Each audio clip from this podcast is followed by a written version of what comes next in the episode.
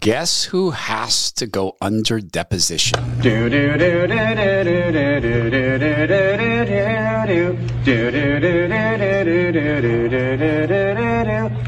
Fauci, give us vaccines. Help all the people who have been quarantined. We'll wear our masks and we'll have to stay distant. We'll wash our hands and we'll be more resistant. Woo. Fauci, yes, promise us please. We'll have a cure that can fight off this disease. Restrictions will lift with some ease. Woo. Dr. Fauci, don't forget me. The Fauci. The Fauci and a bunch of other psychopaths are going to have to undergo deposition. Do you regret, particularly the last one, the shutdown, the sweeping shutdown that some said made things worse? No, I don't, Neil. And in fact, I think we need to make sure that your listeners understand I didn't shut down anything. I recommended to the president that we shut the country down. And the only way to do that is by draconian means of essentially shutting down a country. We know that we can do that if we shut down. Well, I think one of the things you really need to do, to the extent that you can shut down temporarily the country, I think is important. Well, if I knew... He's going under deposition. Todd Herman Show is 100% disapproved by big pharma, technocrats, and tyrants everywhere. Now, from the high mountains of free America, here's the Emerald City exile, Todd Herman.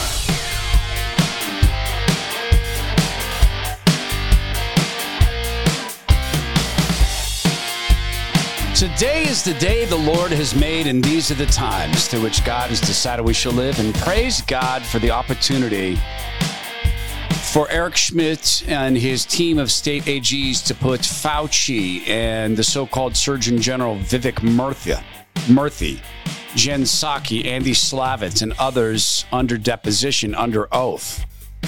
This is the Missouri versus Biden lawsuit. We're going to have Fauci under oath.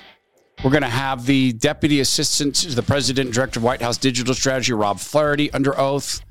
The so-called COVID-19 Advisory Board member, Andy Slavitt, under oath. Former White House Press Secretary, Jen Psaki.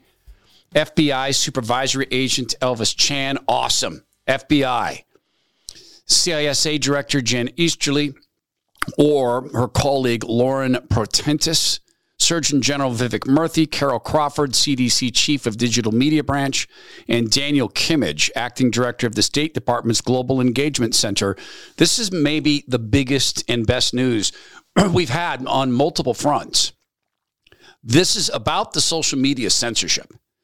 But Eric Schmitt is a good enough AG that he knows he can help fight this entire psyop by getting these people under oath to answer a range of questions, not just how they shut down the free speech of Americans, not just how they made Twitter, or at least recognized that Twitter is a tool of the government, not just that Facebook and YouTube work for the government, which makes them illegal actors. They can be sued for violating our First Amendment rights. They can be made into government agencies in that regard. If they took orders from government to violate our free speech rights, they can be sued for a gob of money. That's a scientific phrase. But let's remind ourselves that this isn't just the Fauci and his fellow psychopaths. And I describe behaviors there. Nope, I've not met Fauci and I'm not a psychiatrist. But I, as just as well as you can read the characteristics of a psychopath and study them and look at what Fauci has done and continues to do and recognize that the man has no ability to recognize truth, no caring about the suffering of others, in fact, revels in it and exploits it and has his entire career. And I went back and looked at the archives of this program in December of 2021. I did a blog on how to cross-examine Fauci. And I want to dip back into that, but also some of the things that are hanging out there as absolute softballs for Eric Schmitt and the team of state AGs on which they can hit Fauci and many of the other people who surround this. This should be an extraordinary moment as they get to talk well beyond social media, because I tell you how I did the judge. They said it was disinformation. We're going to determine, Judge, and we're going to prove that, in fact, it wasn't disinformation, that, in fact, it was the government not just censoring, but forcing these companies to lie. And one day, I hope to see people at the Federal Reserve and Secretary of Treasuries. I hope to see them deposed one day to talk about the COVID money scandal, which was the biggest transfer of wealth in history. They did it twice for $360 billion. They did it illegally by purchasing corporate debt. They're not allowed to do that. It is specifically prohibited, and yet they did it anyways. They did it twice. BlackRock had that plan 2 years or so ahead of the COVID flu. That much liquidity, that much quantitative easing. Zach Abraham and I have agreed that quantitative easing might be better described as money conjuring, because that's what it is.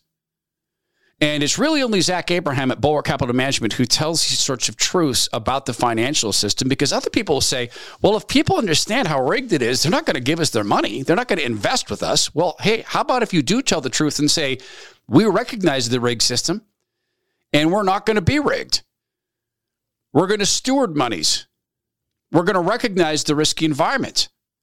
Tomorrow is your last chance this year to attend a free live webinar run by Zach Abraham, the Chief Investment Officer at Bulwark Capital Management. And here's what they're doing. Take your portfolio, whatever it is, 5 million, 1 million, 50,000. Is it set up to handle the chaos economy? Is it set to succeed in that? Do you have the risk management levers and knobs put in place?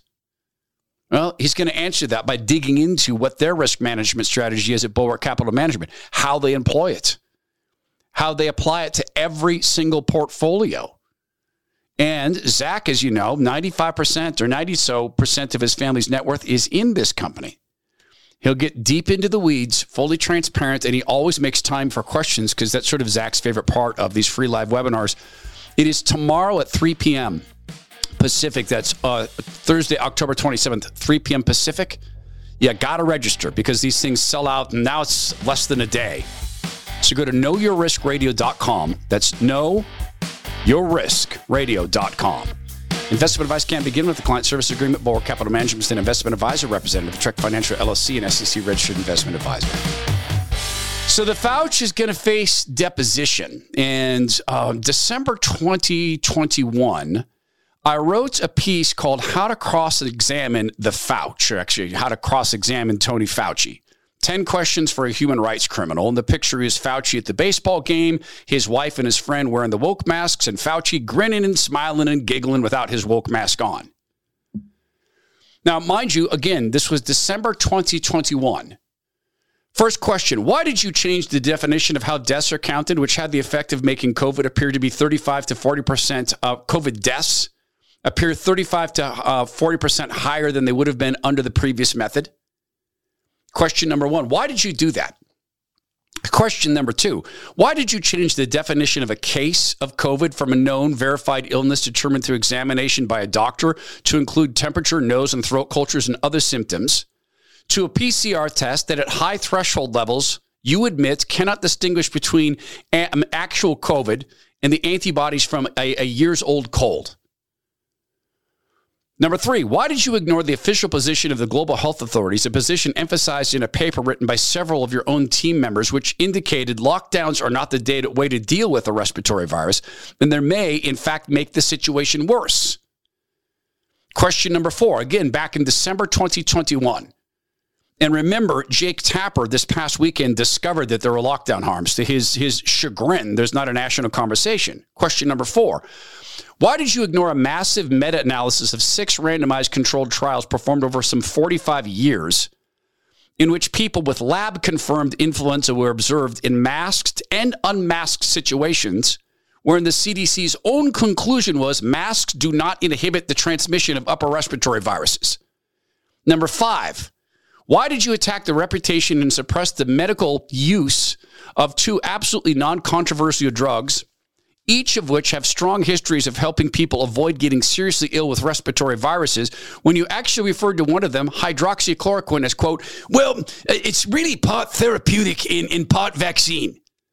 Number 6, why, Fauci, have you ignored the fact that naturally acquired immunity is more durable and elastic than any effects of the mRNA, DNA, ANA COVID shots, even as over 120 studies now prove to be the case? By the way, it's now well over 1,200 studies. Number 7, why have you allowed the impression to persist that children are at risk in any meaningful way from the COVID flu? Number 8, why have you pushed for children to be injected with mRNA, DNA, ANA COVID shots when there are no mathematical measures by which children benefit from them, and they are, in fact, at greater risk from the injections than the COVID flu itself? Number 9, why did you pay third parties to continue to use taxpayer money to perform gain-of-function research with the Communist Party of China when you knew such research was forbidden? Number 10, why have you suppressed access to monoclonal antibodies? All of these questions are relevant in a trial on misinformation because it begins with this for me. What did the CDC contend was disinformation? Because this can move the trial to a whole different stage. It can move the trial into Tony Fauci didn't just order or con or persuade or pay social media companies to push the injections and pimp the mRNA. Tony Fauci orchestrated a psyop of lies, knowingly. See, the truthful answers to all of these, he cannot truthfully answer. Why did you ignore a meta-analysis of 6 randomized controlled trials performed over some 45 years? And this was a case where people had lab-confirmed influenza and were in groups of people for long periods of time across all sorts of different environments. One was in an apartment setting. One was, this is so fascinating, one was on a trip to Mecca. It was people going to honor their religious commitment by going to Mecca. And they got flu. Masked, unmasked. It's the biggest meta-analysis ever done. He cannot truthfully answer that question. You do not want to be in a deposition where you have to lie or refuse to answer. And his lawyers would jump in and say, that's not relevant to the social media censorship. And Eric Schmidt's lawyer should jump in and say, oh, we beg to differ, Your Honor. This is the center of the case. Tony Fauci wasn't protecting public health. Tony Fauci wasn't protecting Americans. Tony Fauci was pimping mRNA injections. Why? Sure as heck wasn't for health.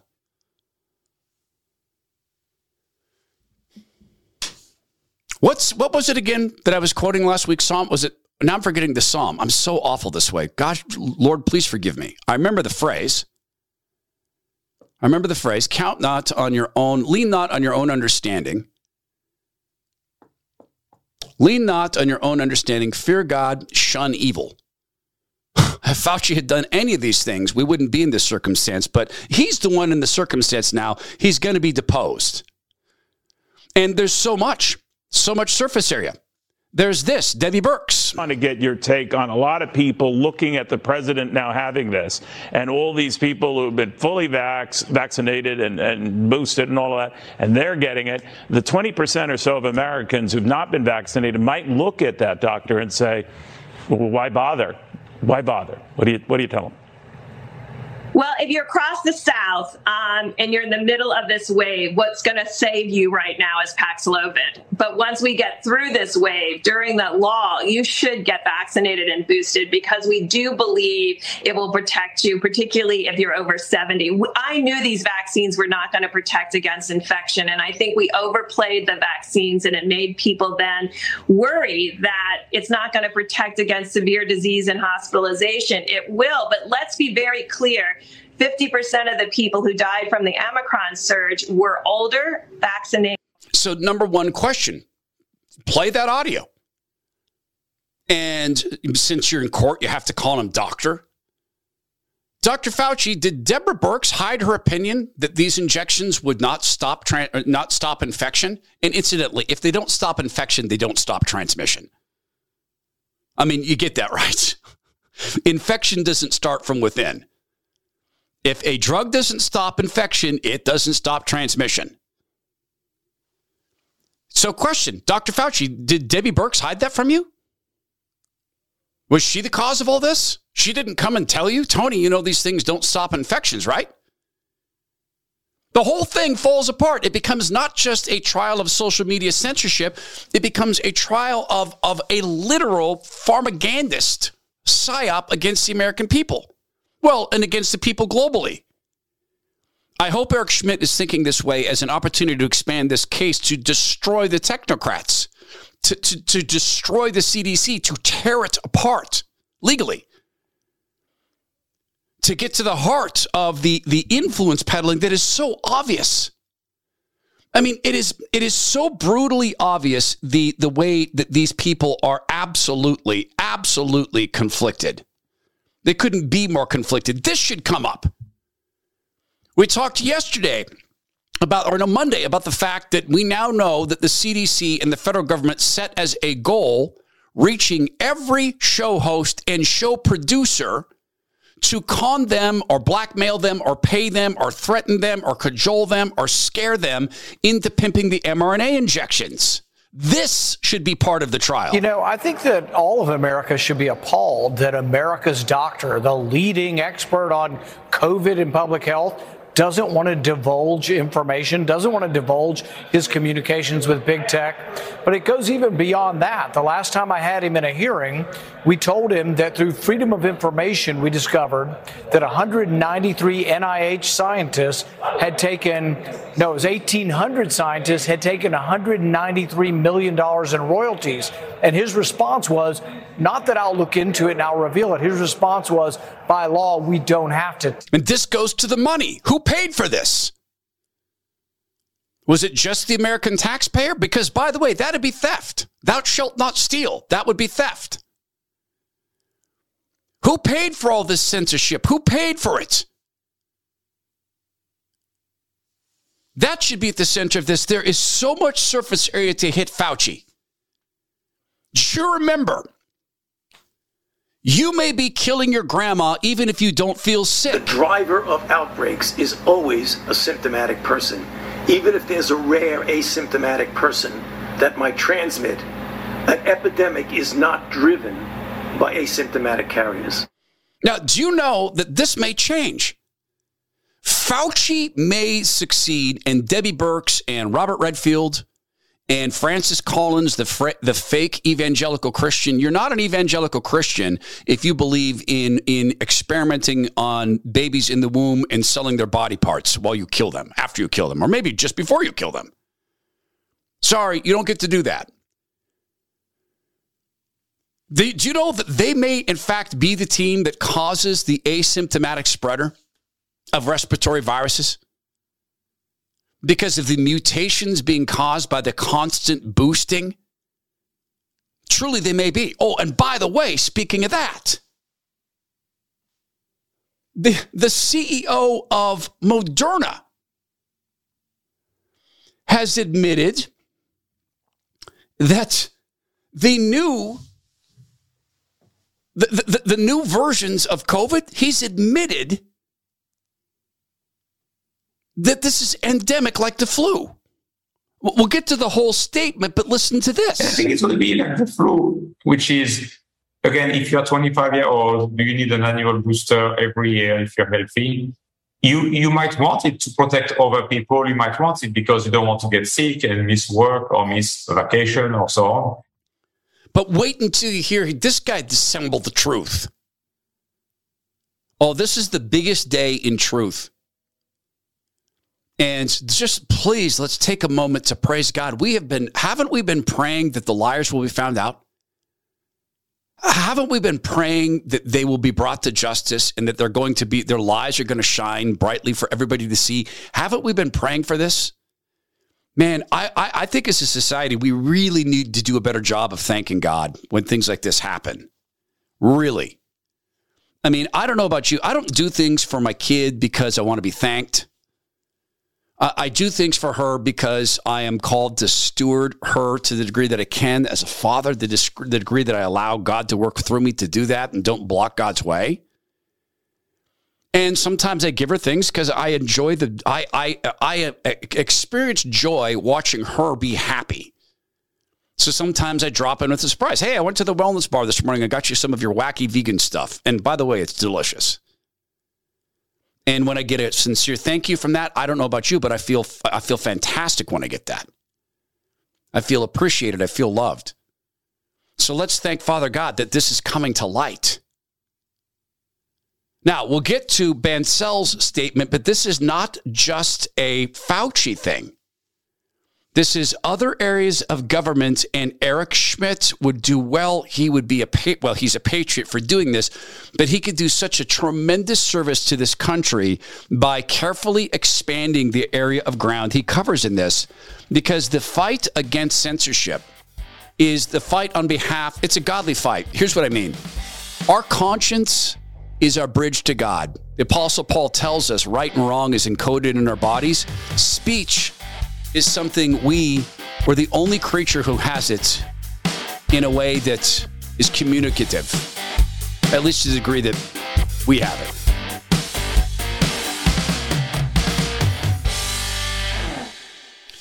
Hey, the SOTA Weight Loss program is a way to keep yourself out of the clutches of the technocrats. It's also something that I feel just called this week to really talk to people who are tired. Do you wake up and getting out of bed is a physical pain? Now, look, dropping unwanted fat doesn't fix everything. I mean, let's not be Fauci's over here. It doesn't. But man, it makes everything easier. And if you're tired of the wait, I remember it. For me, it was airplanes. I remember getting into the seat and there was nothing I could do to hide my gut. Nothing. You can't bring a pillow on an airplane and hug it so it doesn't, you think people don't know you're carrying around a bunch of extra fat. Now, the Lord sort of protected me from real body image issues. I never really went around, wanted to cut myself or hate myself because of that. My dad hated himself because of the extra body fat, hated himself. Is it that way with you? Now, I can relate because I've seen it with kids. I saw it with my dad. Does it affect you in the ways of, I so want to do that? I can remember times where people have put on a lot of extra body fat and they go to a beach and their friends are water skiing and they're sitting in the shade. And yeah, it's hot because, man, when you got a lot of extra body fat on you, you're always hot in the sun. But furthermore, I can't water ski. No, I'm not going out there in a swimsuit. Now, look, life is not about swimsuits and water skiing, but it is about living to the fullest. And if this stuff has weighed on you for a very long time, please, please, please stop it. Put aside the pride or the fear or whatever it is and get in touch with my friends at SOTA Weight Loss. SOTAweightloss.com. It stands for State of the Art. Number one, you're not going to be judged. They've been through the program. They're healthcare providers from background. Most of them have lost a ton of fat with it, kept it off. Number two, they're going to tell you how long they think it will take, and they're very good because they're scientific. They predict it very well. That equates to cost. When you hear the cost, remember they're providing you the bulk of the foods that you will eat, and you'll get the support from people who are going to love you through the process. It's sotaweightloss.com, SOTA weightloss.com.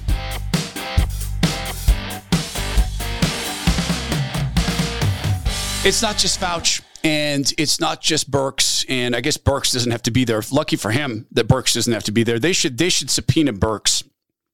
They should make her come and talk about the fact that she knew the injections weren't going to stop infection, which of course means they don't stop transmission.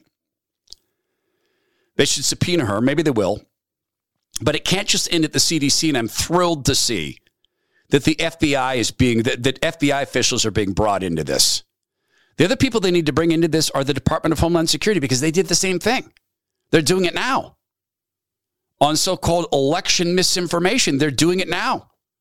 I just got a note from the so-called Secretary of State's office in the separate country of Washington saying that they've announced a system to tell us in advance about all the disinformation that's being pushed, but they didn't mention what that was. They just used Trump's name. Because remember, Josh Hawley brought Mayorkas, the boss man of the Department of Homeland Security, who admits, did you know this? Mayorkas admits he knew that the border security agents weren't whipping illegal immigrants. He knew it was fake. He knew that nobody was getting whipped. And yet he played along. One of the big fixes we need in our system is when a public official lies openly like that, it's perjury. Because if we go into court under oath and lie, it's perjury. We can be in big trouble. When you take the oath of office, you're upholding the Constitution of the United States, and we should add to that you will tell the truth to the best of your ability, and if caught in an open lie, you'll resign and you will forfeit your entire salary and your entire retirement if you're caught in an obvious lie. Josh Hawley, of course, has been all over Mayorkas, their disinformation in censorship of Americans in regard to immigration and voting. Mayorkas went into committee and lied to Josh Hawley. And provided to us documents from the Department of Homeland Security relating to that agency's disinformation board that Secretary Alejandro Mayorkas testified about sitting right there just a few weeks ago. But according to the documents that I have in my hand here that Senator Grassley and I have now made public, the testimony that Secretary Mayorkas gave to this committee, under oath, I might add, was in many respects deeply misleading. Deeply misleading. And the information we've now learned about the administration's efforts to track and censor American speech is deeply shocking. And I'd like to take a moment to go through with this whistleblower, who I thank for that person's patriotism, to go through what these documents disclose. And what was disclosed was it wasn't a working group. It wasn't just a play group.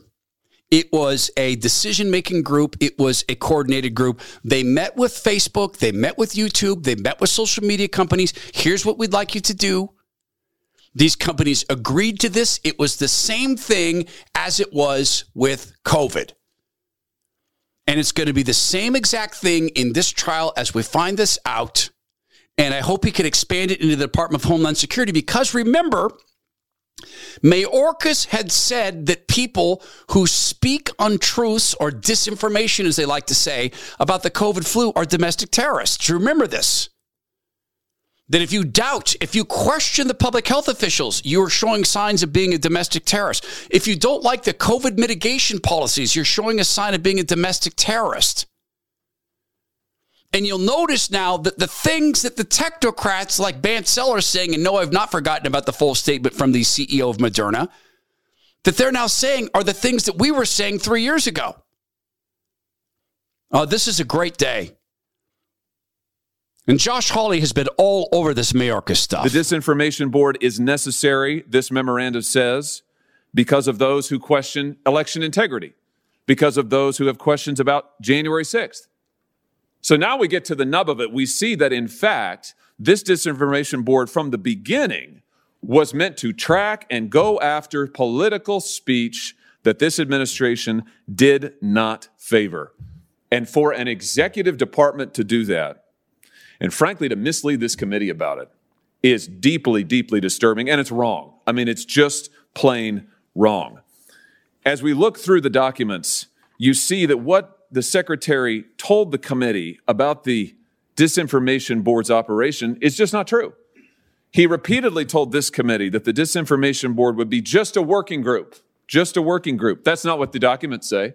No, it doesn't. That's not what the interactions with the social media companies and big tech say. It wasn't a working group. It was a group doing work.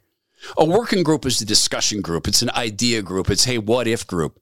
This was a group that was engaged in work. They were producing work product. They're having an effect on American society. This Eric Schmitt case, this Missouri case, this AG's against Fauci, it needs to be blown out. And this is an opportunity for it. And again, I say, I'm sorry if I sound like a repeating meme, an audio meme, but where in the name of God is Mitch McConnell in this? You know what Americans don't like almost across the board is being lied to. You know what they don't like almost across the board is being told to shut up. Yes, young people want to shut us up. And that's a generational thing we're going to have to approach because they've been taught that silence is violence and words are violence. But you know, blowing up a pro-life center is not violence. That's called counter-violence. And that's going to have to be approached. But thank the Lord that this is coming out. Now, I want to compare something. In a second here, I want to compare what Bancel is saying now to one of the most extraordinary happenings. I cannot believe that this got on the air at MSNBC. We did a panel yesterday on CBS News where it was earlier today. The CBS News panel where they brought in people to talk about their concerns about the election, and it became a discussion about critical race theory and wokeism and the sexual left and the fake process of trans and kids. I mean, it's a real process, but the word transgender is a fake word. It doesn't mean anything. Do you remember that? We just played that. You should hear that in the first hour because this is very related. MSNBC put together this panel of people who have a different view on January 6th that does the entire organization of MSNBC because it's a propaganda organization. So they all have the same view. And the setup to this is so psyop. The so-called reporter, moderator for the panel, is a single young woman, and she is seated back like 30 feet. She's seated like 30 feet away from the people who are Trump supporters. And it's so clever. It's such a subtle, we seated our reporter 30 feet away in case they decide to kill her. It is such staging. But I want to compare that to what the CEO, the boss man over at the criminal cartel, the drug cartel called Moderna said. No, I do, because there is a comparison here, and it continues to just right now put me in a great state of mind. Thank the Lord. Praise God that he has allowed people to see this. Praise God that he is allowing Fauci and these people to be brought in for deposition, where the best they can do for themselves is refuse to answer, plead the fifth. Oh, thank the Lord for this moment. Man, I want to fly and watch this. I want to go to the trial. Okay, so the information is in from you guys. I asked for a bunch of feedback about MyPillow, and you guys are not shy about telling me things when there's been a challenge with one of our partners that we endorse. You know, I used to get notes sometimes about partners at the radio show that we endorsed, and I'm trying to think of one. Oh, I know, there was one where someone was calling a doctor I work with, and I dearly love Dr. Lee Yardley. Dearly love that man. Brilliant, brilliant chiropractor. In fact, I miss his treatments. Gosh, he's a good man. And we got these complaints. We're calling Dr. Yardley. We're not getting any phone calls back. I thought, no, it's not. No way. And so I got in touch with them, called them and said, hey, what's going on? Well, we're calling him and here's the number. I go, oh, where'd you get that number? Oh, Google. Oh, well, you know, I say the number in the ads. I know, but we never write it down because we're trying. So Google had hijacked Dr. Yardley's page. You know, someone had bought ads to make it pretend like they were Lee Yardley. So they kept getting these calls from this random doctor. Like, who's this guy? Well, because they weren't calling the right number. But people are not shy. The word is in on MyPillow. I've yet to hear anyone say anything against MyPillow. The products are now on the bed. And to give it 3 or 4 days to make sure I continue to love them and get the family's comments. But, man, I think that we're going to do some business with Mike Lindell at MyPillow, which would be so fascinating because it take me back to the radio days. And it would be the second big company that came to us. It's a big moment. If this works and the pricing works and they like us and across this test period, I like the product. But, man, you guys like the products. And it's not just Mike. You guys were very specific in that. So thank you so much for sharing your opinion about this. It's important to me that you guys help us check these companies out. All right, so here's the comparison. Let me start with Bancel and what he says, his full statement of the state of play right now. This is the CEO of Moderna. Is the COVID vaccine going to become that? Is it going to be an annual COVID booster for a very long time to come, or maybe for the rest of our lives? And how do you merge that with the fact that there's already low uptake of this new variant booster? So I think it's interesting. The uptake is actually stronger than seasonal flu from the data I've seen recently. So we'll have to see toward the end of the season, what does it look like? It's the first time we're going to be more in an endemic setting than a pandemic setting. So I think we'll be smarter in a month or two. But the current data actually is a better uptake than seasonal flu shot. And I think it's going to be like the flu, which is, again, if you're 25-year-old, do you need an annual booster every year if you're healthy? You might want it to protect other people. You might want it because you don't want to get sick and miss work or miss vacation or so on. But I think it's going to be very similar to flu, where the key is going to be people at high risk, people above 50 years of age, people with comorbidity, people with cancer and other conditions, transplant. And that's really important to think about. And if you look at it around the world, that is 1.5 billion people. So it's a lot of people that are going to need an annual booster, and people that are younger are going to have to decide for themselves what they want to do. I mean, the example I always use is myself. I've been taking a flu shot for the last 20 years. I just turned 50. So in my 30s, in my 40s, I took an annual flu shot. Is it because I was worried of being hospitalized? Of course not. I just didn't want to be sick. I wanted to be able to work.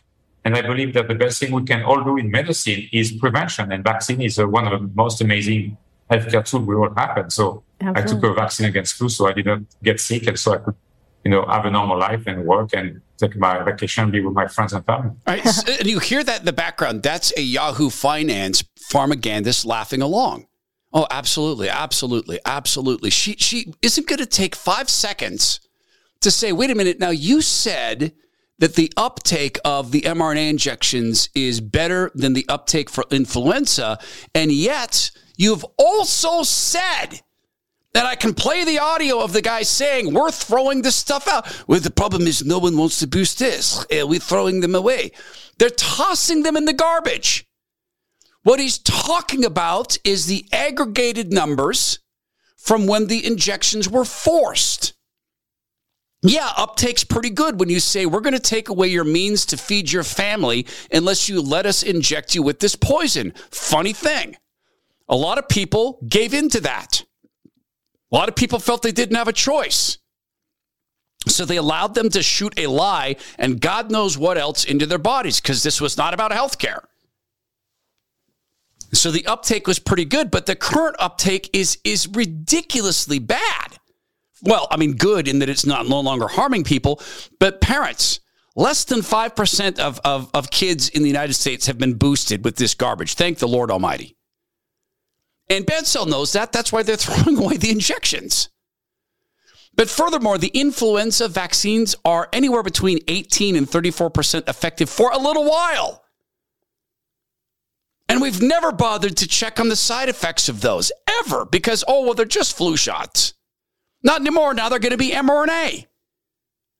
So here's the tissue that ties this all together. Why is it just social media companies? It needs to be the Mockingbird media. Now, it's harder because social media companies pretend to be platforms. They have the Section 230 waiver where they get to say, we're platforms. We're not publishers. You can't sue us for libel. You can't sue us for libeling people. You can't sue us for lies, disinformation, etc. We're just platforms. Unless someone's making a criminal threat, we don't take it down because we're just platforms. And they've hung themselves up with that claim because it's opened the door for Schmitt to come back and go, you're not platforms. You're agents of the government. You are violating the First Amendment rights of Americans. You're agents of the government.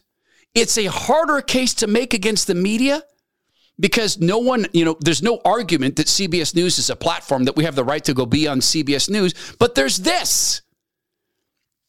The Mockingbird media has libeled people on behalf of Fauci.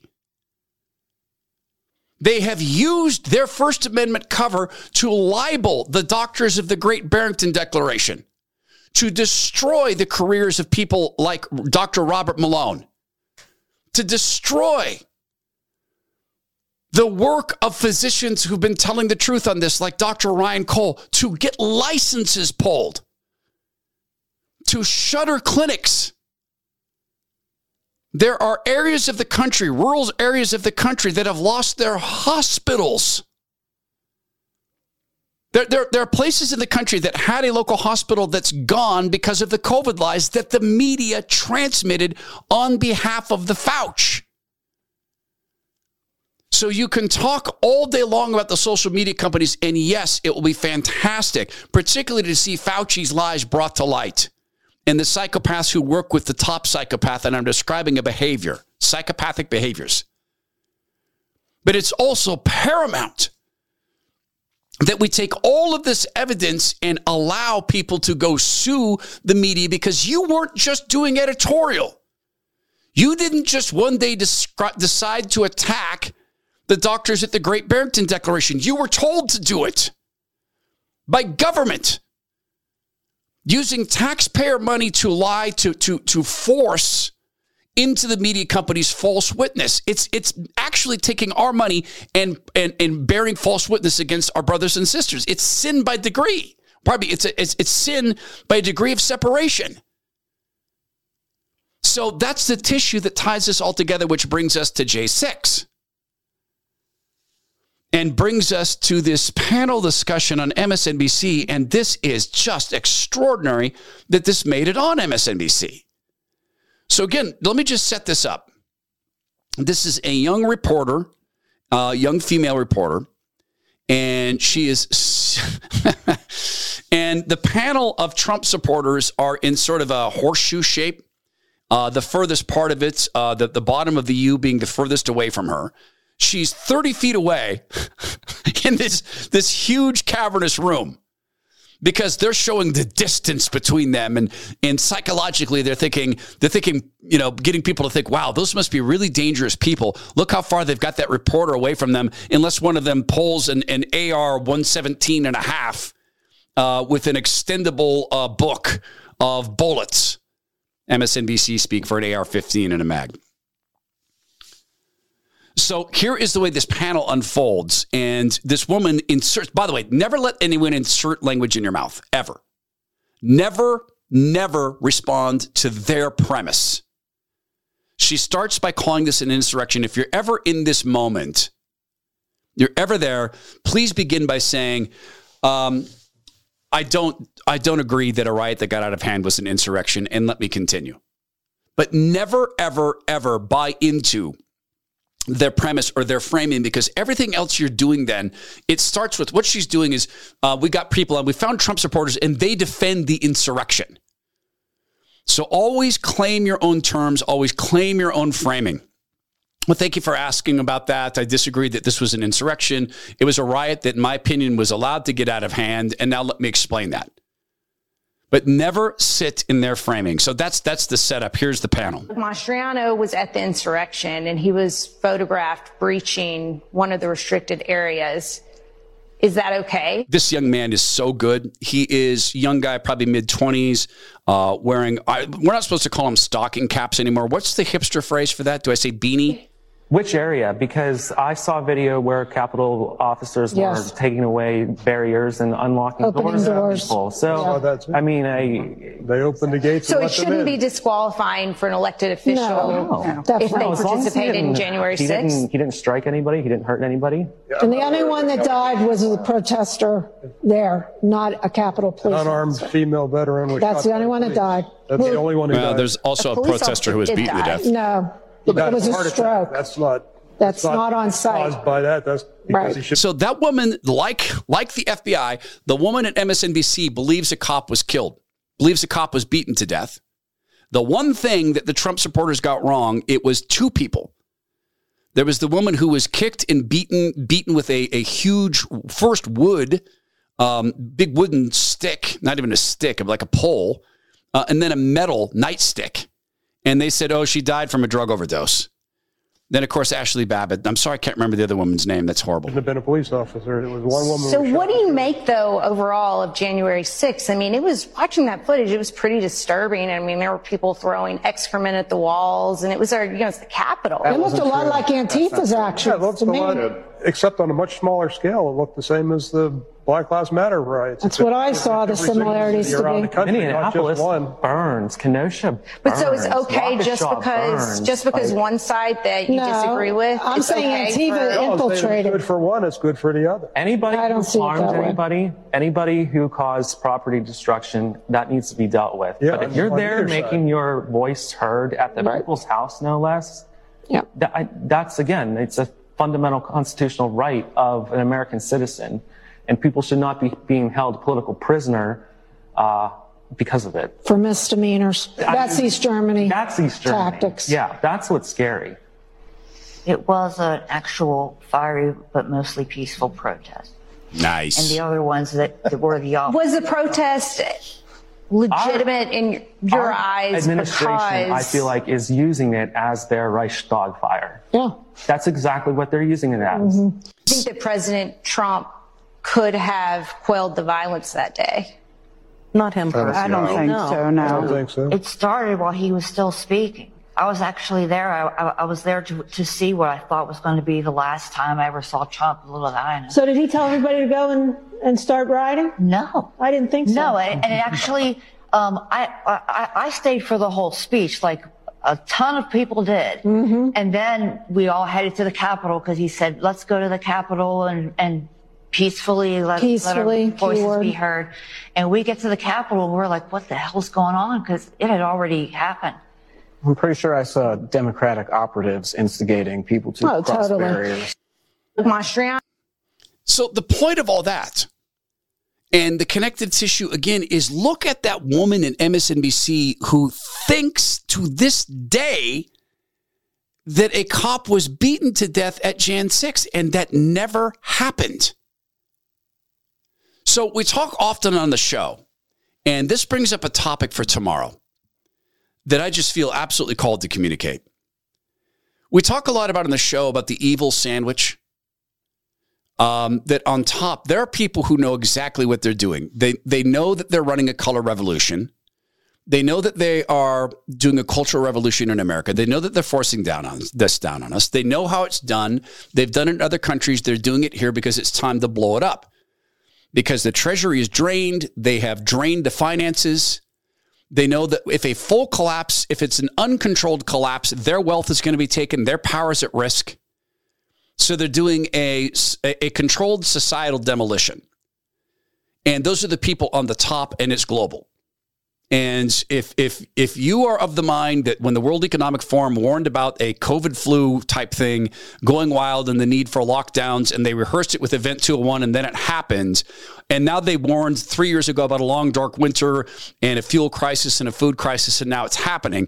If you're of the mind that, oh, that's certainly happenstantial and interesting but not planned, then just God love your heart and your optimism. And to be frank with you, you're loving naivete, because plans and schemes have existed forever. And I know, I used to work with a wonderful man who I consider a friend and a dear man and a lovely man who says that, you know, conspiracies don't happen because they get found out. Well, they're saying it in advance. So that's the top. Picture the sandwich. Okay, people on the top. There's people on the bottom. Like that woman at MSNBC, she's on the bottom of the sandwich. She doesn't know. She wants to be on TV. She wants to be famous, I'm guessing. I don't know her heart. I don't mean to bear false witness against her, but a lot of people want to be famous. I used to want to be famous. I can't for the life of me ever remember why I'd ever want to be famous. Don't get it. I literally cannot conjure the memory of why. I can't even conjure the feeling. So bizarre. But there's a lot of people like her. Jake Tapper, you know, I have to admit, I'm surprised there's not a national conversation about the harms of the lockdowns. Jake, it's been there for 3 years. Functionaries. Debbie Birx is a deeply unintelligent woman, a functionary, a supplicant. And in the middle is us. Right? That's who they're trying to squeeze. Top down, bottom up, squeeze the middle, and said in a different way. But everything we've displayed today is fantastic news. And here's the other bit of news. And we're going to spend some time on this tomorrow. Well, that's a rather presumptive thing. I'm going to spend some time on this tomorrow. And I would love it if you would come along with us on this. I want to talk about people who are quietly, with their heads down, defending children and patients secretly, quietly. Because, dang it, we don't do enough talking about that.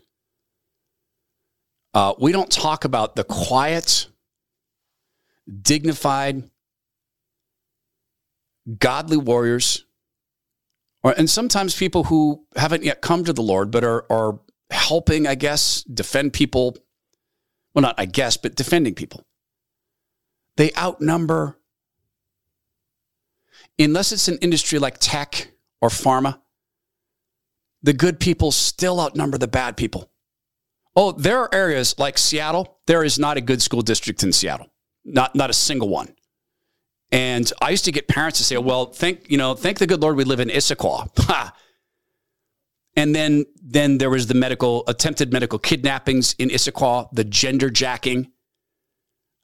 There was the race mongering. There was an Issaquah, and Issaquah is a suburb of Seattle. It's like Arlington, Virginia. It's Washington, D.C., or the suburbs.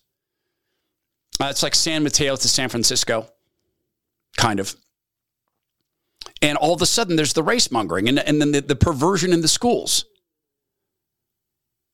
So there are no school districts that are decent in Seattle, but there are in a lot of areas around the country.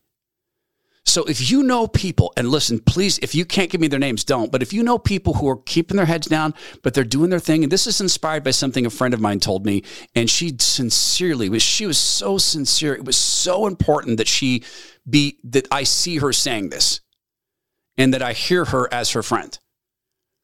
And it was inspired by her telling me, hey, look, me and my husband are blessed to have our kids at a school where the office lady listens to music about the Lord Jesus all day. And our kids are in that office and they hear it too. And I said, I know you guys have done a wonderful job. And she said, no, but Todd, it's really, really important that I just feel so important for you to know this. Our kids are in an environment like that.